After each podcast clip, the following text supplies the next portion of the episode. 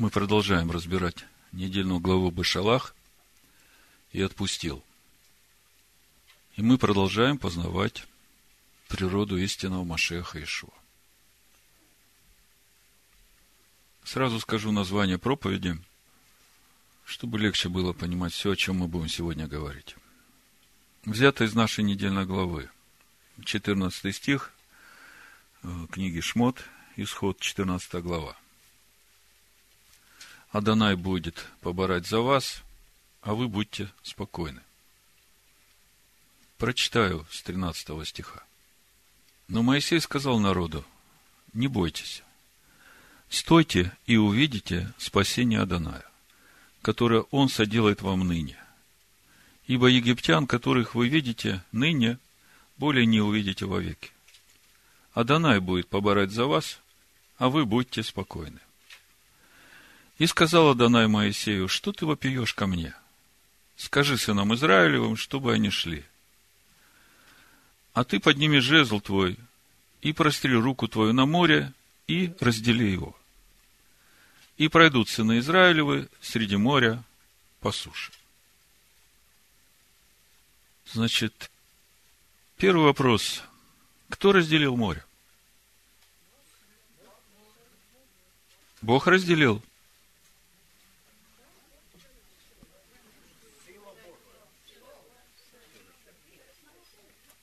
А вот смотрите, в 16 стихе написано, а ты подними жест твой, простри руку твою на море и раздели его. То есть, если быть очень корректным, то мы видим, что море разделил Бог через Моисея. А как это возможно?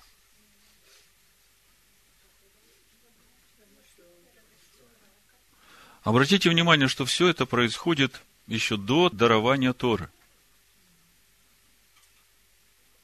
Чему это учит нас сегодня?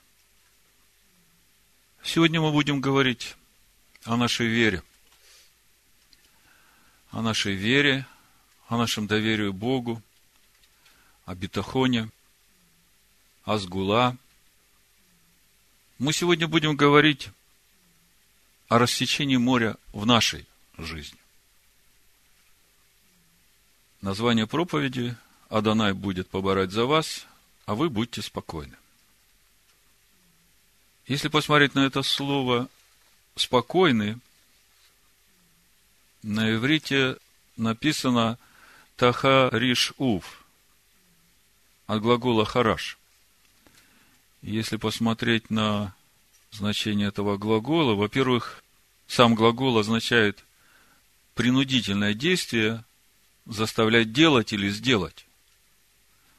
А переводится по стронгу 2790 глагол хараш пахать, молчать, безмолвствовать, начертить, быть тихим. Ну, вот так вот. То есть, э, я бы сказал так. Господь будет поборать за вас, а вы пошите. Причем пошите молча. Пошите, молчите. Наша вот эта недельная глава Башалах охватывает период от выхода из Египта весь путь вплоть до горы Харив, до встречи народа со Всевышним. И вот э, нам сегодня важно увидеть, чем смысл всего того, что происходит на всем этом отрезке пути с народом. Ну, забегая вперед, сразу можно сказать, если сложить все вместе, вы уже хорошо знаете Писание. В общем-то, все испытания, которые приходят в жизнь народа, то же самое море, расступившееся, отсутствие воды, отсутствие хлеба, все это испытание на меру доверия Богу, вышедшим из Египта. Вот мы сегодня об этом и будем говорить. Давайте вспомним, для чего Всевышний выводит свой народ из Египта. Какая цель была вывода народа из Египта? Вот если смотреть по Писаниям. Если смотреть э, книгу Исход, третью главу, с самого начала, когда Бог призывает Маше, написано, «И сказал Всесильный, я буду с тобой, и вот тебе знамение, что я послал тебя». Когда ты выведешь народ из Египта, вы совершите служение Всесильному на этой горе. То есть мы видим, что цель вывода народа из Египта – совершить служение Всесильному на этой горе. Если мы посмотрим дальше, исход 10 главу, 3 стих, мы опять читаем, Моисей и Аарон пришли к фараону и сказали ему, так говорит Адонай, всесильный евреев. Долго ли ты не смиришься передо мною? Отпусти народ мой, чтобы он совершил мне служение. То есть мы видим, что главная цель, с которой Всевышний выводит народ из Египта, это чтобы народ совершил служение Всевышнему. Вот это очень важно увидеть и понять. Сейчас нам надо разобраться с тем, что же значит совершить служение Всевышнему. Ну, забегая вперед сразу, еще раз, чтобы у вас была эта картинка. Моисей разделяет море. И мы понимаем, как. Бог, живущий у Моисея, силой, которая действует через Моисея, разделяет это море. Вот это образец служения Всевышнему. Когда человек становится сосудом, через который Всевышний делает то, что ему надо. А человек становится инструментом в руках Бога.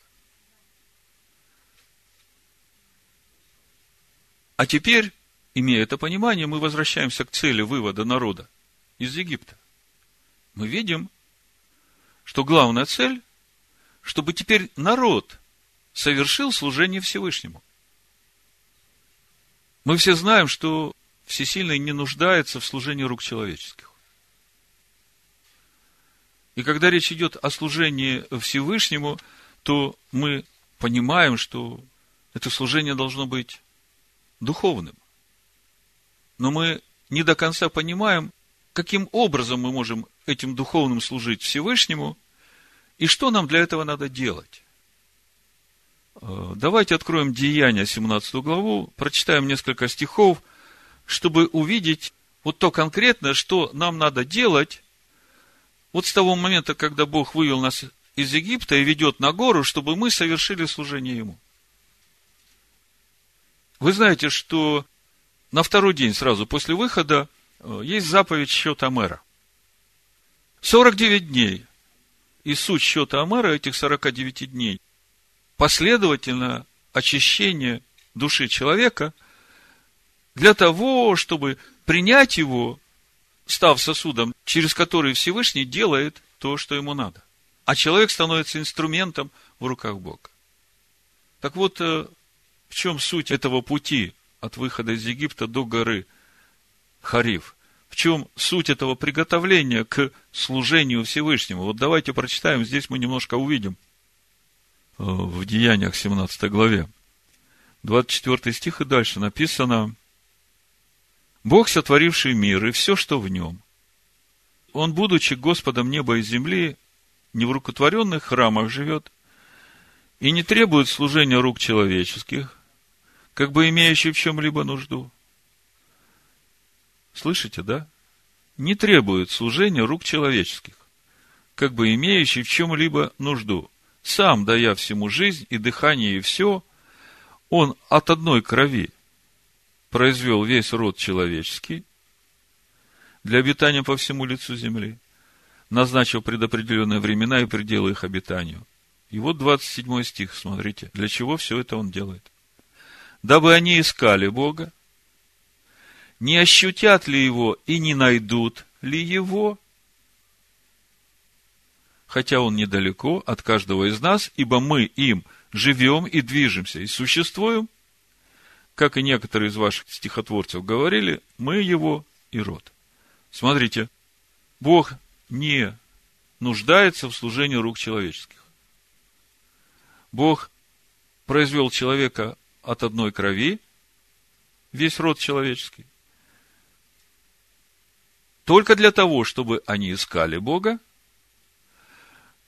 чтобы они ощутили Бога, и чтобы они нашли Его.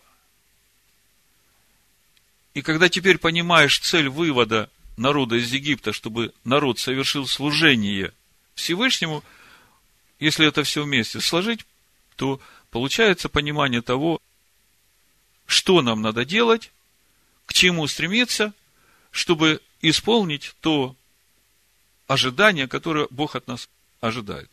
То есть, приготовить себя в сосуды для Всевышнего. Обитель для Бога, как говорит Иешуа. И мы видели славу, которую явил Всевышний через Моисея. Теперь очередь за народом, вышедшим из Египта. Каждый вышедший должен стать таким же сосудом всесильного. И именно этим он совершит служение всесильному. Вот в Левит 22 главе с 31 стиха об этом же э, Адонай говорит. «И соблюдайте заповеди мои, и исполняйте их, я Адонай. Не бесчестите святого имени моего, чтобы я был святим среди сынов Израилевых, я, Адонай, освящающий вас, который вывел вас из земли египетской, чтобы быть вашим всесильным. Я Адонай. Вот здесь все. Здесь весь путь очищения, здесь весь путь освящения, здесь весь путь приготовления нас в сосуд, в обитель Всесильного. Об этом же в послании Ефесянам, первой главе апостол Павел пишет. Если читать с 16 по 20 стих, то мы видим, что речь идет об этом же. И опять эти же самые этапы, как происходит этот процесс очищения, освящения и устроения сосуда, в котором всесильный через этот сосуд являет силу свою.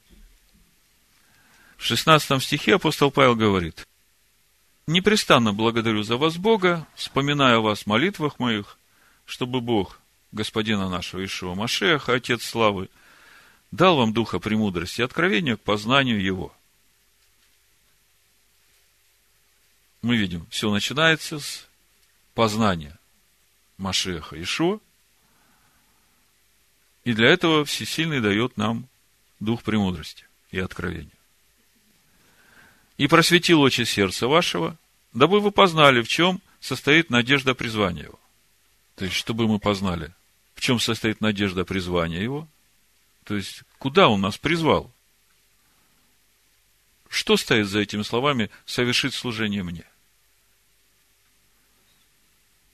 и какое богатство славного наследия его для святых. Когда мы погружаемся в Слово, и это Слово начинает жить в нас, через это устрояется это обитель для Бога, Бог начинает Духом Своим раскрываться через нас, 19 стих, и как безмерно величие могущества Его в нас, верующих, под действию державной силы Его, которое он воздействовал в Машехе, воскресив его из мертвых, посадив его одесную себя на небесах. Вот она, где раскрывается его сила. Мы видим, что эта сила пребывает в Машехе, в его слове. И когда Машех уже живет в нас, тогда эти сосуды уже совершают служение всесильному. В общем, как мы видим, здесь все этапы приготовления нас к служению всесильному. Мы помним, что весь народ перед тем, как э, выходить из Египта, все вошли в завет Авраама, все сделали обрезание, все принесли в жертву агнца, все вкушали этого агнца всю ночь, на утро 15-го Ниссана вышли. Вышли все, которые дали свидетельство, что они выбрали идти путем Авраама. Что значит идти путем Авраама? Мы говорили, что Бог заповедал Аврааму научить своих потомков ходить путем Господним. Мы читаем в 26 главе, в 4 стихе, Бог говорит Ицхаку, за то, что Авраам послушался гласа моего и соблюдал, что мной заповедано было соблюдать, повеления мои, уставы мои, законы мои, за это умножу потомство твое, как звезды небесные, и дам потомству твоему все земли сии. То есть мы видим, что всякий, ставший на путь Авраама, он становится на путь познания законов, заповедей, повелений, уставов Всевышнего. Идя к себе истинному, наступая на себя, обрезая себя, то в себе, что противится вот этой воле Бога, становится непорочным, это путь Авраама. И когда мы говорим о выходе народа из Египта, мы говорим, что именно на этот путь стал народ. И вот здесь надо почувствовать разницу с тем, чему учит сегодня традиционный иудаизм. Все в один голос утверждают, что народ вышел из Египта, чтобы получить Тору на горе Синай. Я согласен. Но какую Тору? Тору, которая будет записана на сердцах и внутренностях ставшего на путь Авраама. Как Бог записал эту Тору на сердце Авраама, на сердце Моисея. Или же получить ту Тору на свитках, которая написана с заповедью о служении всесожжения, в скинии, по образу.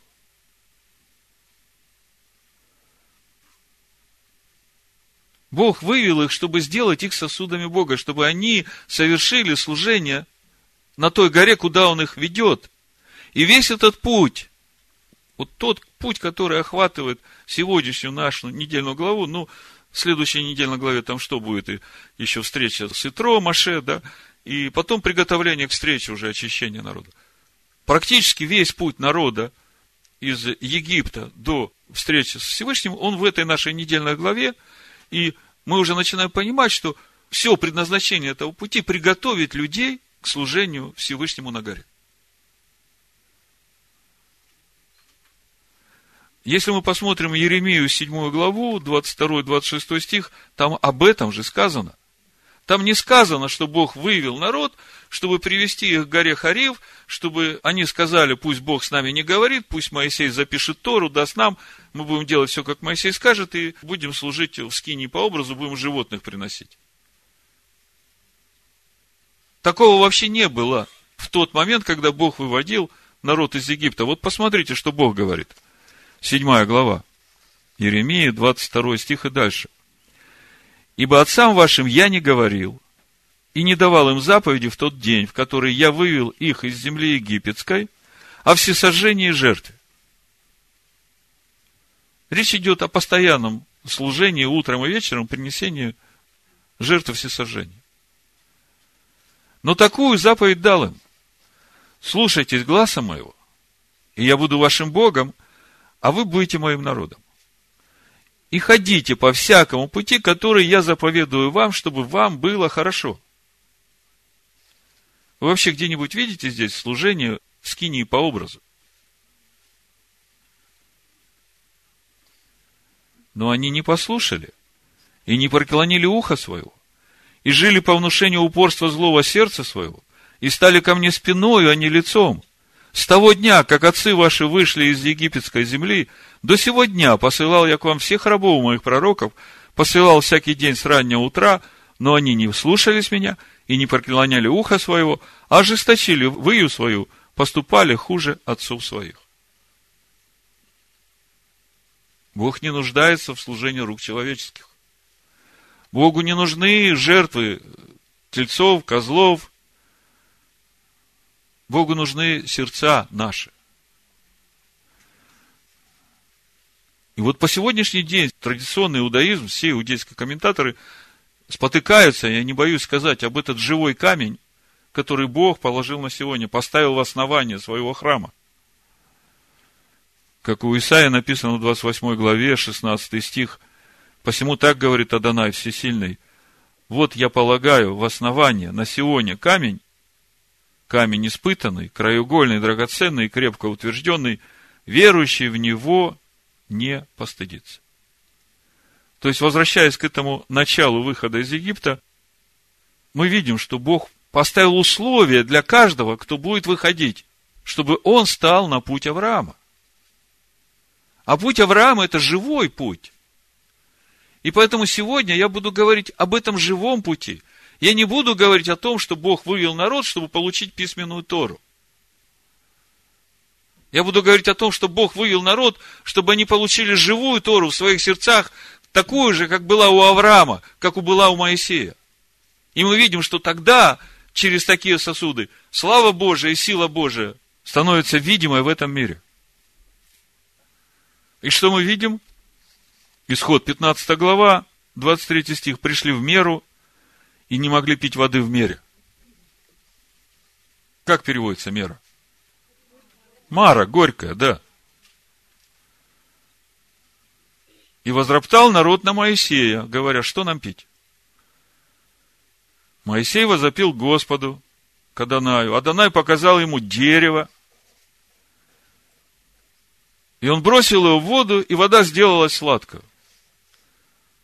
Скажите, если комментировать духовно вот это местописание, где вода была горькой? Человеке. А что есть это дерево, которое надо бросить в эту воду. Дерево жизни. Живое Слово Бога. Выпей, съешь. И вода, которая была горькая, она станет сладкой. И смотрите, какая большая милость Всевышнего к народу. Он видит, что как бы народ ну, подзабыл немножко то учение, которое было у Авраама. Хотя мы говорим, что левиты постоянно пребывали в этом учении, даже живя в Египте. И Бог по милости своей возобновляет эти знания. И я, когда читаю комментарии мудрецов, которые пытаются усиленно как бы, убедить нас, что там Бог дал только некоторые заповеди, вы знаете, меня это не впечатляет. Как это Бог дал некоторые заповеди, когда уже Авраам все заповеди исполнял, и Бог Аврааму заповедал всему этому научить сыновей Израиля?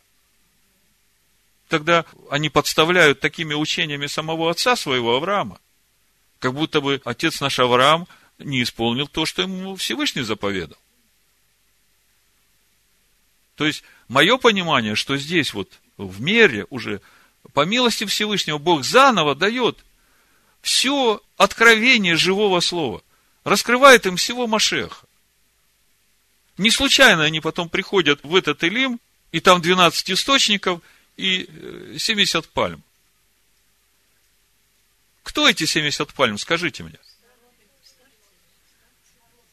70 народов. А кто эти 12 источников? 12 колен Израиля. Ну куда уж яснее. И Адонай говорит, смотрите, там Бог дал народу устав и закон, и там испытывал его. А что значит испытывал? Проверял. Будут они послушны тому, что дает Всевышний. И сказал, если ты будешь слушаться гласа Аданая Всесильного твоего, и делать угодно перед очами его, и внимать заповедям его, и соблюдать все уставы его, то не наведу на тебя ни одной из болезней, которые навел я на Египет – ибо я, Адонай, целитель твой. Скажите, а если ты будешь слушать голос Бога, но не внимать Его заповедям, повелениям, уставам? Как с болезнями? Будут болезни. И пришли в Илим, там было 12 источников воды и 70 финиковых пальм. И расположились там станом при водах. Ну, Слава Адонаю. Ну, подзабыли немножко. Хорошо, понимаю. 210 лет в Египте. Вот давайте заново повторим все это. Изливаю на вас всю свою благодать. А что дальше? 17 глава, читаем, первый стих. «Двинулось общество сынов Израилев из пустыни Син в путь свой по повелению Адоная и расположились станом в Рефидиме. И не было воды пить народу. И укорял народ Моисея, говорили, дай нам воды пить. И сказал им Моисей, что вы укоряете меня, что искушаете Господа? И жаждал там народ воды, и роптал народ на Моисея, говоря, зачем ты вывел нас из Египта? Уморить жажду нас и детей наших, и стада наши. Моисей возопил Господу, сказал, что мне делать с народом сим, еще немного и побьют меня камнями. И сказал Господь Моисею, пройди перед народом и возьми с собой некоторых старейшин израильских, и жезл твой, которым ты ударил по воде, возьми в руку твою, и пойди, вот я стану перед тобой там, на скале, в Хареве, и ты ударишь скалу, и пойдет из нее вода, и будет пить народ. И сделал так Моисей в глазах старейшин израильских, и нарек месту тому имя Масса и Мерива. По причине укорения сынов Израилевых, и потому что они искушали Аданая, говоря, есть Адонай среди нас или нет. Вот если вместе все это сложить и духовно смотреть на все эти события, которые происходят – с народом на пути к горе Харев, они отражают именно этот путь приготовления народа к служению Всевышнему. И мы видим ошибки народа на этом пути. Мы видим свои проблемы. Вот здесь, в этой недельной главе, она на все века, на все роды. Для каждого, ставшего на путь Авраама. Для того, чтобы найти его – ощутить его и совершить ему служение. Явить его славу этому миру и силу. Если мы посмотрим, с чего начинается этот путь, он начинается с такого сильного встряхивания. Знаете, чтобы человека разбудить, порой его надо потрясти немножко. Если мы вдумаемся в те события, которые происходят в Египте с момента прихода Маше, мы видим, что это была такая хорошая встряска и для сыновей Израиля, и для самого Египта. В каждом человеке заложен огромный потенциал духовных сил Всевышним от его сотворения. Но этот потенциал, он как илом засыпан. Но Бог устраивает вот эти ситуации для того, чтобы, встряхнув человека, пробудить эти силы. Вот я перед служением сегодня пришел, одна сестра встречает меня, говорит, большое спасибо вот за то, что вы толкаете нас. Помните, в начале этого года я вам говорил, что Всевышний мне сказал, хватит тянуть, начинай толкать. Речь шла о том, что ну, образ такой, состав много вагонов, и локомотив идет впереди, он тянет. И Всевышний говорит, хватит тянуть, начинай сзади, становись локомотивом сзади и толкай этот состав, пусть они учатся уже самостоятельно двигаться. И вот э, сестра встречает, говорит, слава Богу, что вы толкаете нас. Для меня это как пробуждение. Я как бы пробудилась к Богу. Вы знаете, я слушаю ее, и у меня-то это уже готово в проповеди. И для меня это такое подтверждение того, что это как раз то, о чем нужно говорить сегодня. Ну, слава Богу. И мы видим, как Бог встряхивает э, свой народ, встряхивает Египет. Если мы посмотрим Агея вторую главу, там написано в шестом стихе, прошлый шаббат мы читали, что Всевышний говорит, так говорит Адонай Цивот. Еще раз, и это будет скоро, я потрясу небо и землю, море и сушу. Помните это место? Я все время думал, что значит потрясу? Вот теперь начинаю понимать. Потрясу для того, чтобы пробудить спящих. Казни в Египте встряхивают не только Египет, но и сыновей Израиля. Когда смотришь, в Египте там происходит страшные вещи, в земле Гасем ничего. Потом наступает девятая казнь, когда все из сынов Израиля, которые отказались выходить из Египта, которые решили быть как все народы, они все погибают. Это тоже встряска. И тут приходят к Красному морю, впереди море, сзади фараон, тоже стряска. В исходе в 14 главе в 11 стихе помните, что они говорят? Вот я вам прочитаю, а вы посмотрите через это на ту ситуацию, которая у нас вообще не о том, о чем я говорил вам в начале. Вот посмотрите. И сказали Моисею, разве нет гробов в Египте? Что ты привел нас умирать в пустыне? Что это ты сделал с нами, выведя нас из Египта? В чем суть претензии? Суть претензий к Моисею в том, что ты не дал нам спокойно умереть в Египте. Че ты нас привел сюда, с тех пор, как начал нас толкать, проповеди разбирать, у нас все в жизни стало портиться, ломаться, все не так. Зачем ты нас вообще сюда привел? Оставил бы нас в Египте, гробов там достаточно. Ну, как вам? Точно по Писаниям, правда? Вот я когда смотрю на все это, я радуюсь. Думаю, слава Господу за его календарь, за его писание. Все работает по расписанию. Поэтому не считайте для себя лишней нагрузкой вникать в недельные главы, ну, во всю глубину, чтобы через это видеть себя в окружающем мире, видеть себя глазами Всевышнего и понимать, что происходит и чего от тебя Бог ожидает – сейчас. В общем, Бог встряхивает, и мы знаем, что те, которые роптали, те, которые не послушались, они все погибли в пустыне. А встряхивает для того, чтобы пробудить в нас этот духовный потенциал. Значит, Бог встряхивает нас – только для того, чтобы пробудить нас к Богу. Вот это то, что я хотел услышать. Очень емкая формулировка, простая и емкая. Бог стряхивает для того, чтобы пробудить нас к себе. Есть такое понятие в традиционном иудаизме Доре Мидбар, поколение пустыни.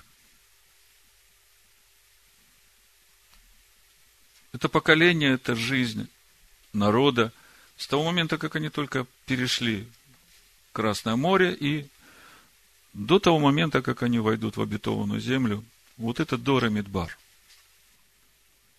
И мы сегодня говорим о этом пути, пути приготовления к совершению служения всесильному. Если посмотреть на эту жизнь, которая была у этого поколения пустыни, то мы видим, что там очень явственно выражены две стороны вот этого пути. С одной стороны, полное обеспечение. Хлеб с неба, вода, одежда не ветшает. А с другой стороны, на завтра ничего нет. Вот вы вдумайтесь. На сегодня все есть, а на завтра ничего нет. Как вы думаете, чему Бог хочет научить свой народ через вот такие обстоятельства жизни, в которых Он воспитывает свой народ? Научить свой народ полностью доверять Ему свою жизнь. Полностью доверять Его Слову. То есть, пустыне, мы видим, насколько явным, открытым проявляется управление Всевышним своего народа. Оно реально открыто, постоянное. Дора Мидбар, поколение пустыни. Мы говорим, что в каждом поколении мы должны выходить из Египта. Мы говорим, что из Песаха в Песах мы выходим из одной тесноты на простор новой стоянки. И это путь нашей жизни, это путь совершения нас в обитель для Всевышнего. И на всем этом пути уже в нашей жизни проявление Всевышнего, его участие в нас, оно не такое открытое, как мы видим это в пустыне, но по силе и значимости оно такое же. Мы видим, э, в пустыне хлеб сходит с неба. Мы сейчас молимся, благословен ты Господь, дающий хлеб из земли. Но этот же хлеб, который выходит из земли, скажите, кто его взращивает? Бог. И мы смотрим на жизнь Израиля в обетованной земле, как только они начинали служить другим богам и отступать от законов повелений, устава Всевышнего, земля переставала давать хлеб. Наступали засухи, голод. То есть, присутствие Всевышнего не такое явное, как в пустыне, облако днем, столб огненный ночью, чудеса постоянно перед глазами. И вот мы видим, что вот это поколение пустыни Бог учит именно тому, чтобы они научились доверять Богу во всем. И то, что было в пустыне, мы видим, это же реально продолжается в каждом поколении сегодня, но в скрытой форме. Вот э, скажите мне, зачем Бог говорит священникам, Моисею, Аарону, чтобы они наполнили сосуд Тамер маны и поставили его во святое святых для хранения во все роды. Ну, давайте прочитаем. Исход 16 глава, 32-34 стих. И сказал Маше, вот что повелел Адонай. Наполните манною омер для хранения в роды ваши, дабы видели хлеб, которым я питал вас в пустыне, когда вывел вас из земли египетской. И сказал Маше Аарону, возьми один сосуд, положи в него полный амер манны и поставь его перед Аданаем для хранения в роды ваши. И поставил его Аарон перед ковчегом свидетельства для хранения, как повелел Адонай Моисею. Сосуд с маном, говорят мудрецы, хранился в святая святых практически до разрушения храма. Для чего? Вот Раша комментирует.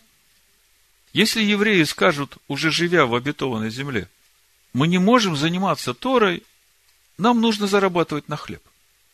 Тогда пророк взял сосуд. Это была реальная история.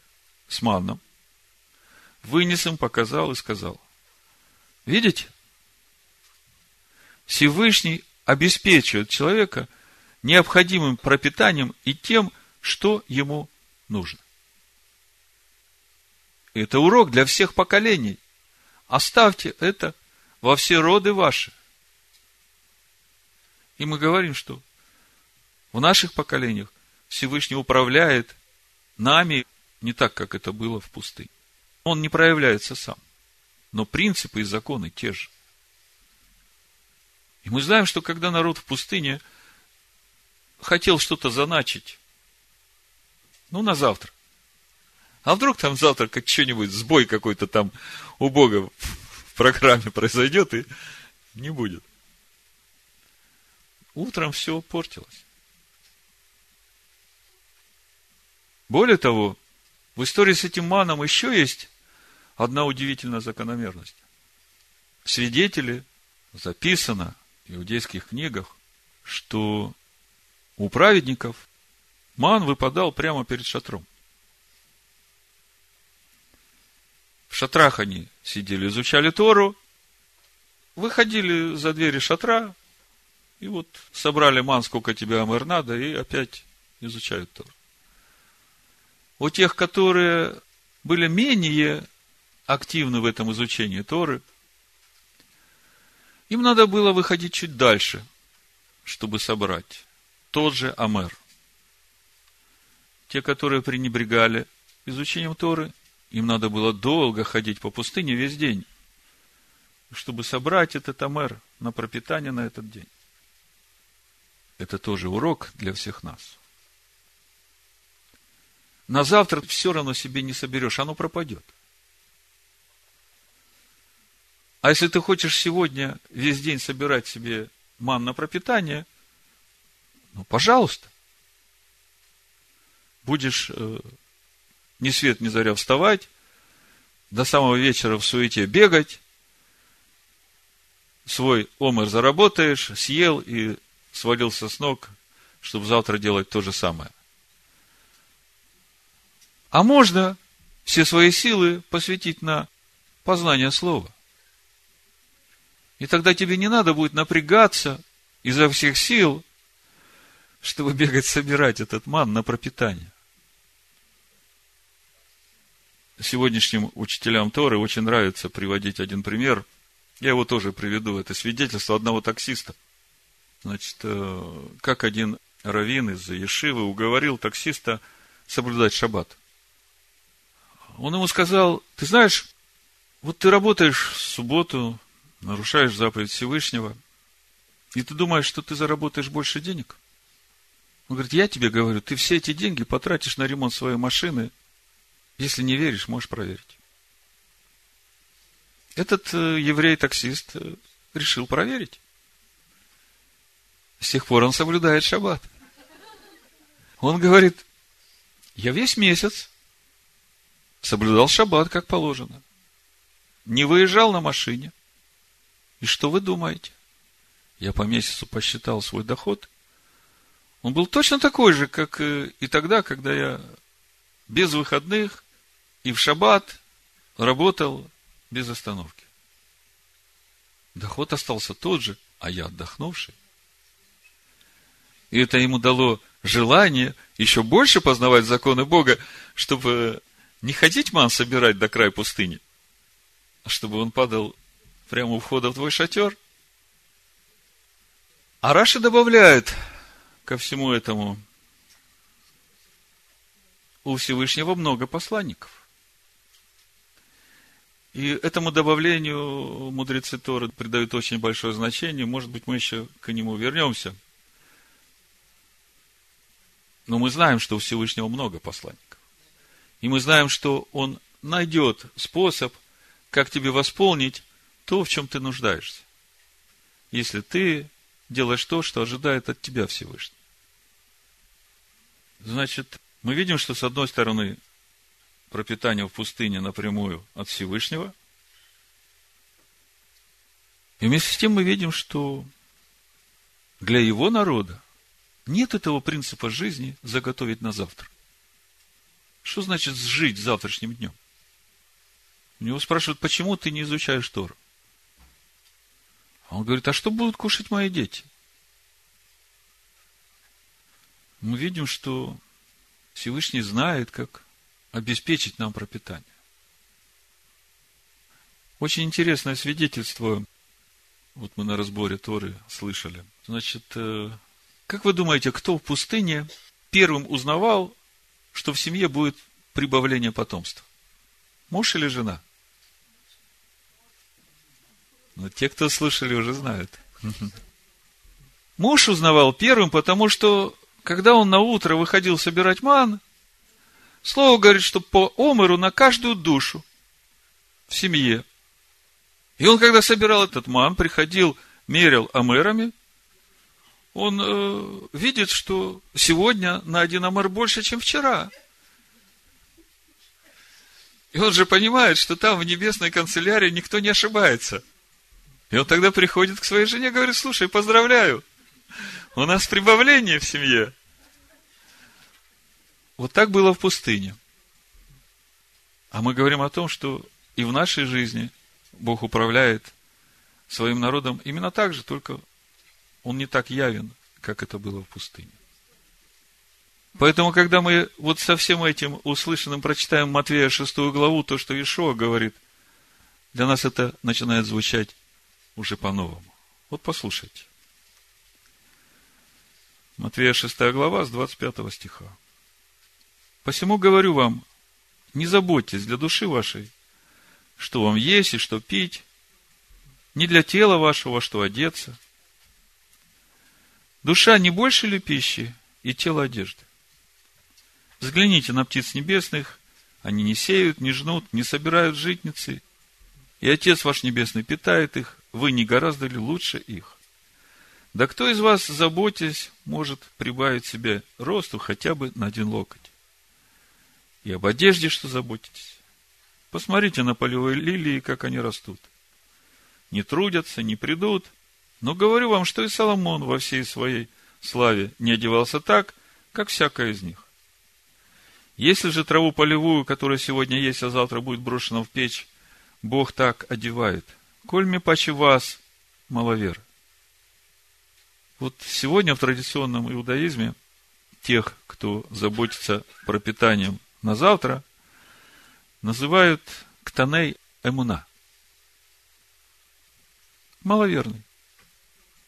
Если ты получил сегодня порцию манна, то тебе не надо в своей голове заботиться о манне на завтра. Это не твоя забота. И так не заботьтесь и не говорите, что нам есть, и что пить, и во что одеться. Потому что всего этого ищут язычники, и потому что Отец ваш Небесный знает, что вы имеете нужду во всем этом. Ищите же прежде Царство Божие и правда Его, и это все приложится вам. Итак, не заботьтесь о завтрашнем дне, ибо завтрашний сам будет заботиться о своем. Довольно для каждого дня своей заботы. Ну, многие читают и думают, я не про вас. Класс!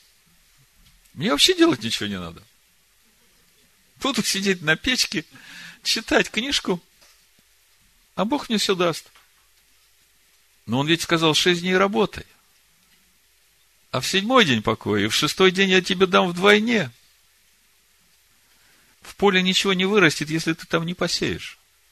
Бог будет дождь давать, солнцем обогревать, чтобы все хорошо росло. Но расти-то нечему, если ты ничего не посеешь. Поэтому Экклезиас говорит, и утром сей семя свое, и вечером делай дело свое, ибо ты не знаешь, что будет лучше. Может и то, и другое. Это Господь решит. Значит, в чем же суть всего, о чем мы сегодня говорим? Мы много раз читали. Ищите прежде Царство Божие и правды Его. И это все приложится вам. А суть того, что все в нашей жизни, начиная от пропитания и заканчивая нашей безопасностью, безопасностью наших детей, все определяется нашим бетахоном. Меда абитахон. Мера доверия Всевышнему.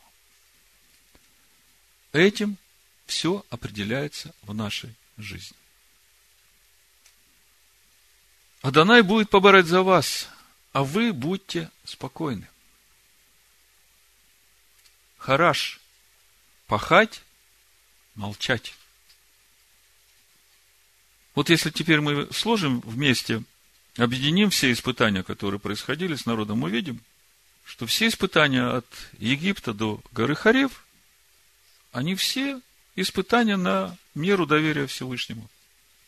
Меда Абитахон. И когда мы смотрим на эту ситуацию, когда народ пришел к морю, смотрите, они вышли из Египта, послушались Моисея. Потом Господь говорит Моисею, поверни обратно. Помните, да? Они опять послушались, повернули обратно. Хотя, казалось бы, раб, который всю жизнь мечтал вырваться из рабства – и вот наступил тот драгоценный, долгожданный момент, когда он вышел из этого рабства, перешел эту границу Египта. Ну, казалось бы, надо бежать как можно дальше и как можно быстрее. А тут Господь говорит, поверни обратно. Весь народ доверяет Моисею, поворачивает безропотно обратно. И идут, э, приходят к Красному морю, Тут дурное начало пробуждается в фараоне, он гонится за ними. Но мы видим, что доверие было. А вот потом, когда пришло вот это тесное время, ну, вы помните, там народ разделился на четыре группы. Одни говорят, надо молиться Всевышнему. Другие говорят, э, лучше давайте бросимся в море, умрем, чем обратно в Египет. Третьи говорят, не, лучше пойдем в Египет. Четвертые говорят, будем воевать, но в рабство не пойдем. Что же делать в этой ситуации? Мы смотрим в Писаниях довольно странное место. Народ говорит, зачем ты привел нас? Давайте 14 главу откроем. С 10 стиха давайте посмотрим. Фарон приблизился, и сыны Израилевы оглянулись. И вот египтяне идут за ними. Ну, на это слово оглянулись очень много комментариев. Написано, подняли глаза свои, и мы уже как-то разбирали суть этого. Подняли глаза. Куда ты поднимаешь свои глаза? Когда ты поднимаешь глаза, ты ищешь э, для себя какую-то надежду. Возвожу очи свои к горам. Оттуда ли придет помощь? Подняли, и вот египтяне идут за ними. И весьма устрашились, и возопили сыны Израилева к Господу. И сказали Моисею, разве нет гробов в Египте? Что ты привел нас умирать в пустыне? Что это ты сделал с нами, выведши нас из Египта? Не это ли самое говорили мы тебе в Египте, сказав, оставь нас, пусть мы работаем египтянам. Ибо лучше быть нам в рабстве у египтян, нежели умирать в пустыне. Но Моисей сказал народу, не бойтесь, стойте и увидите спасение Адоная, которое он сделает вам ныне. Ибо египтян, которых вы видите ныне, более не увидите вовеки. Адонай будет поборать за вас, а вы будьте спокойны. Как мы сказали, а вы пошите молча. И сказал Адонай Моисею, что ты вопиешь ко мне. Скажи сынам Израилевым, чтобы они шли, а ты подними жезл твой и простри руку твою на море, и раздели его, и пройдут сыны Израилевы среди моря по суше. Скажите, что нужно нам? Вот в таких ситуациях, когда мы так нуждаемся в рассечении вот этого Красного моря, когда сзади теснота, спереди некуда идти, справа и слева скалы. Что нам для этого нужно? Почему море расступилось? Вот, вот это самое важное, то, о чем я сегодня хочу вам сказать, это все как бы приготовление к этому, это понимание того, что хочет Всевышний дать нам. Мы уже говорили, что море расступилось именно потому, что Моисей был сосудом Всевышнего. Чтобы вы не сомневались в этом, я вам напомню еще одну историю, когда Иордан расступился, когда сыны Израилевы уже входили в обетованную землю. Помните, почему расступился Иордан? Священники несли ковчег завета. И как только священники вошли в воду, воды остановились. Нижние ушли, а верхние стали стеной. Священники несли ковчег завета. Вот э, вдумайтесь, вот. Это Иисус Навин, 3 глава, 15 стих. Но только лишь несущие ковчег вошли в Иордан, и ноги священников, несших ковчег, погрузились в воду Иордана. Иордан же выступает из всех берегов своих во все дни жатвы пшеницы. То есть, э, воды было очень много вода, текущая сверху, остановилась и стала стеною на весьма большое расстояние. То есть, мысль очень простая. Если ты носитель ковчега, то это веская причина для того, чтобы море расступилось. Амен? Если мы посмотрим э, пророков, Илья, Елисей, то есть, расступление вод для Божьего человека – это обычная история. Помните, Илья как прошел посух? А потом Елисей прошел посух. Если посмотреть на этих людей. Мы в послании Якова читаем в Новом Завете, 5 глава, 17 стих. Илья был человек, подобный нам. Вот что самое чудесное. Илья был человек, подобный нам. Как вы и я. И Моисей был такой же, подобный нам. И Елисей был такой же. Я смотрю, какие чудеса Елисей делал. Даже когда он умер, покойник на кости его упал. Даже по смерти чудеса делал. А жил покойник. А все люди подобные нам. Если вернуться еще глубже к отцам Аврааму, Ицхаку, Якову, мы видим, что все мужи Божии, они жили такой верой и в такой силе, которая возвышала их над природными силами этого мира. А люди подобные нам. А с чего все началось? Помните, Авраам?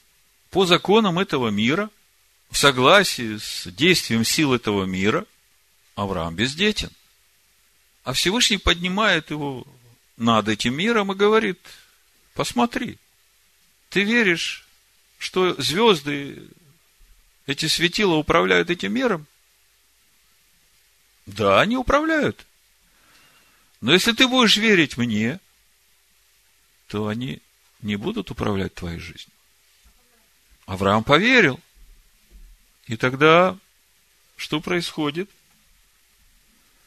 Тот, который бездетен, он становится отцом.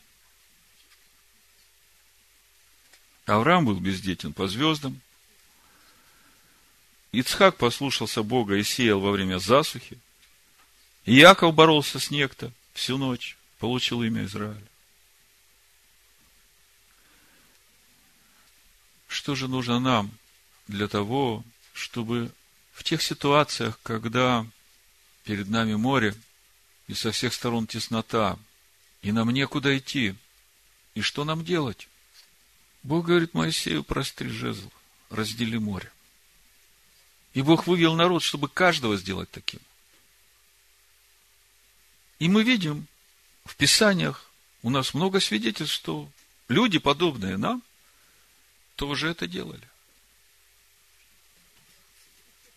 Есть такое понятие в священных писаниях, как сгула. Есть много комментариев, много трактовок этого понимания. Но то, как я понимаю, суть этого слова сгула, это быть проводником божественной силы в этот мир.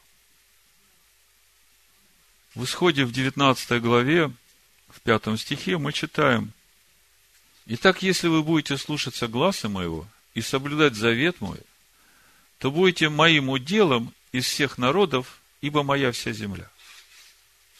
И вот это будете моим уделом на иврите сгула.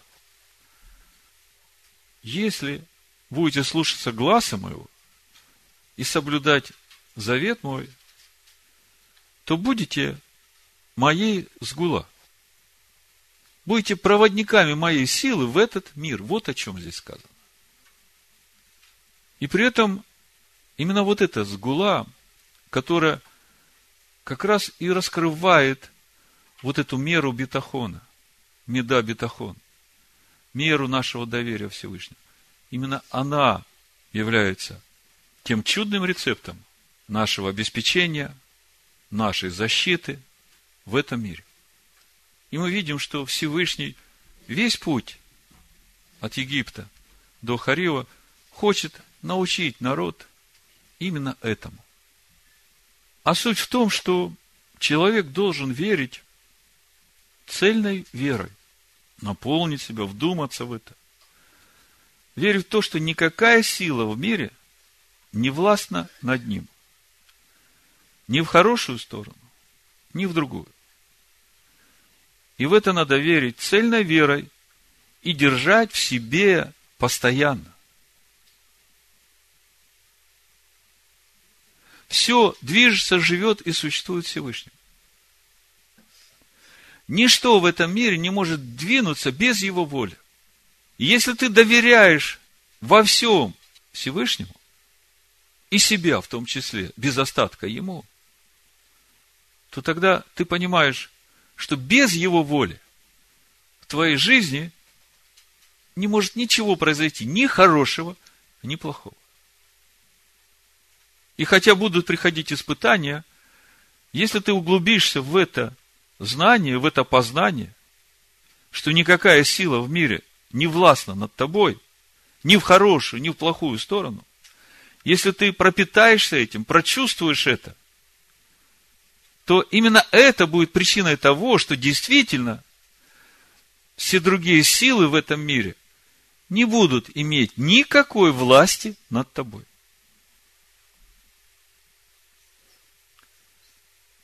Я вам приведу два примера из жизни праведников еврейского народа. Нашего времени, ну, прошлого века, скажем. Ну, вот один пример. Это история, которая произошла во время Первой мировой войны в Украине, в Полтавской области, в городе Миргороде. Значит, э, началась Первая мировая война, и надо было в царской России собирать этих рекрутов, чтобы послать кого воевать. Ну, и искали дезертиров, которые, ну, укрывались от этого призыва. И, в общем-то, когда вот это все началось, можно было скрыться в лесу. Там лесов вокруг много. Но главы Ешивы сказали, у нас завтра Роша Шана. Это день суда над нами. И нам в первую очередь нужно удостоиться прощения и решения свыше. Если будет решение хорошее, то тогда нам не страшна никакая жандармерия. А если будет плохое решение, то у Всевышнего много посланников. Он сможет нас наказать и без жандармерии. В общем, все остались в Ешиве. Свидетели, которые были там, потом рассказывали, что такого Рошашана, как у них был в тот год, они больше не помнят. Те молитвы, та истина от Шува, которая происходила в них вот в этот день, в то время, когда эти жандармы по всему городу, по всем синагогам ищут этих дезертиров, они говорят, такого в нашей жизни больше не было. Жандармы обошли все синагоги, кроме одного места. Они не пришли в эту Ишиву и ушли. Скажите, разве вот это не является проявлением раскрытия моря в наше время?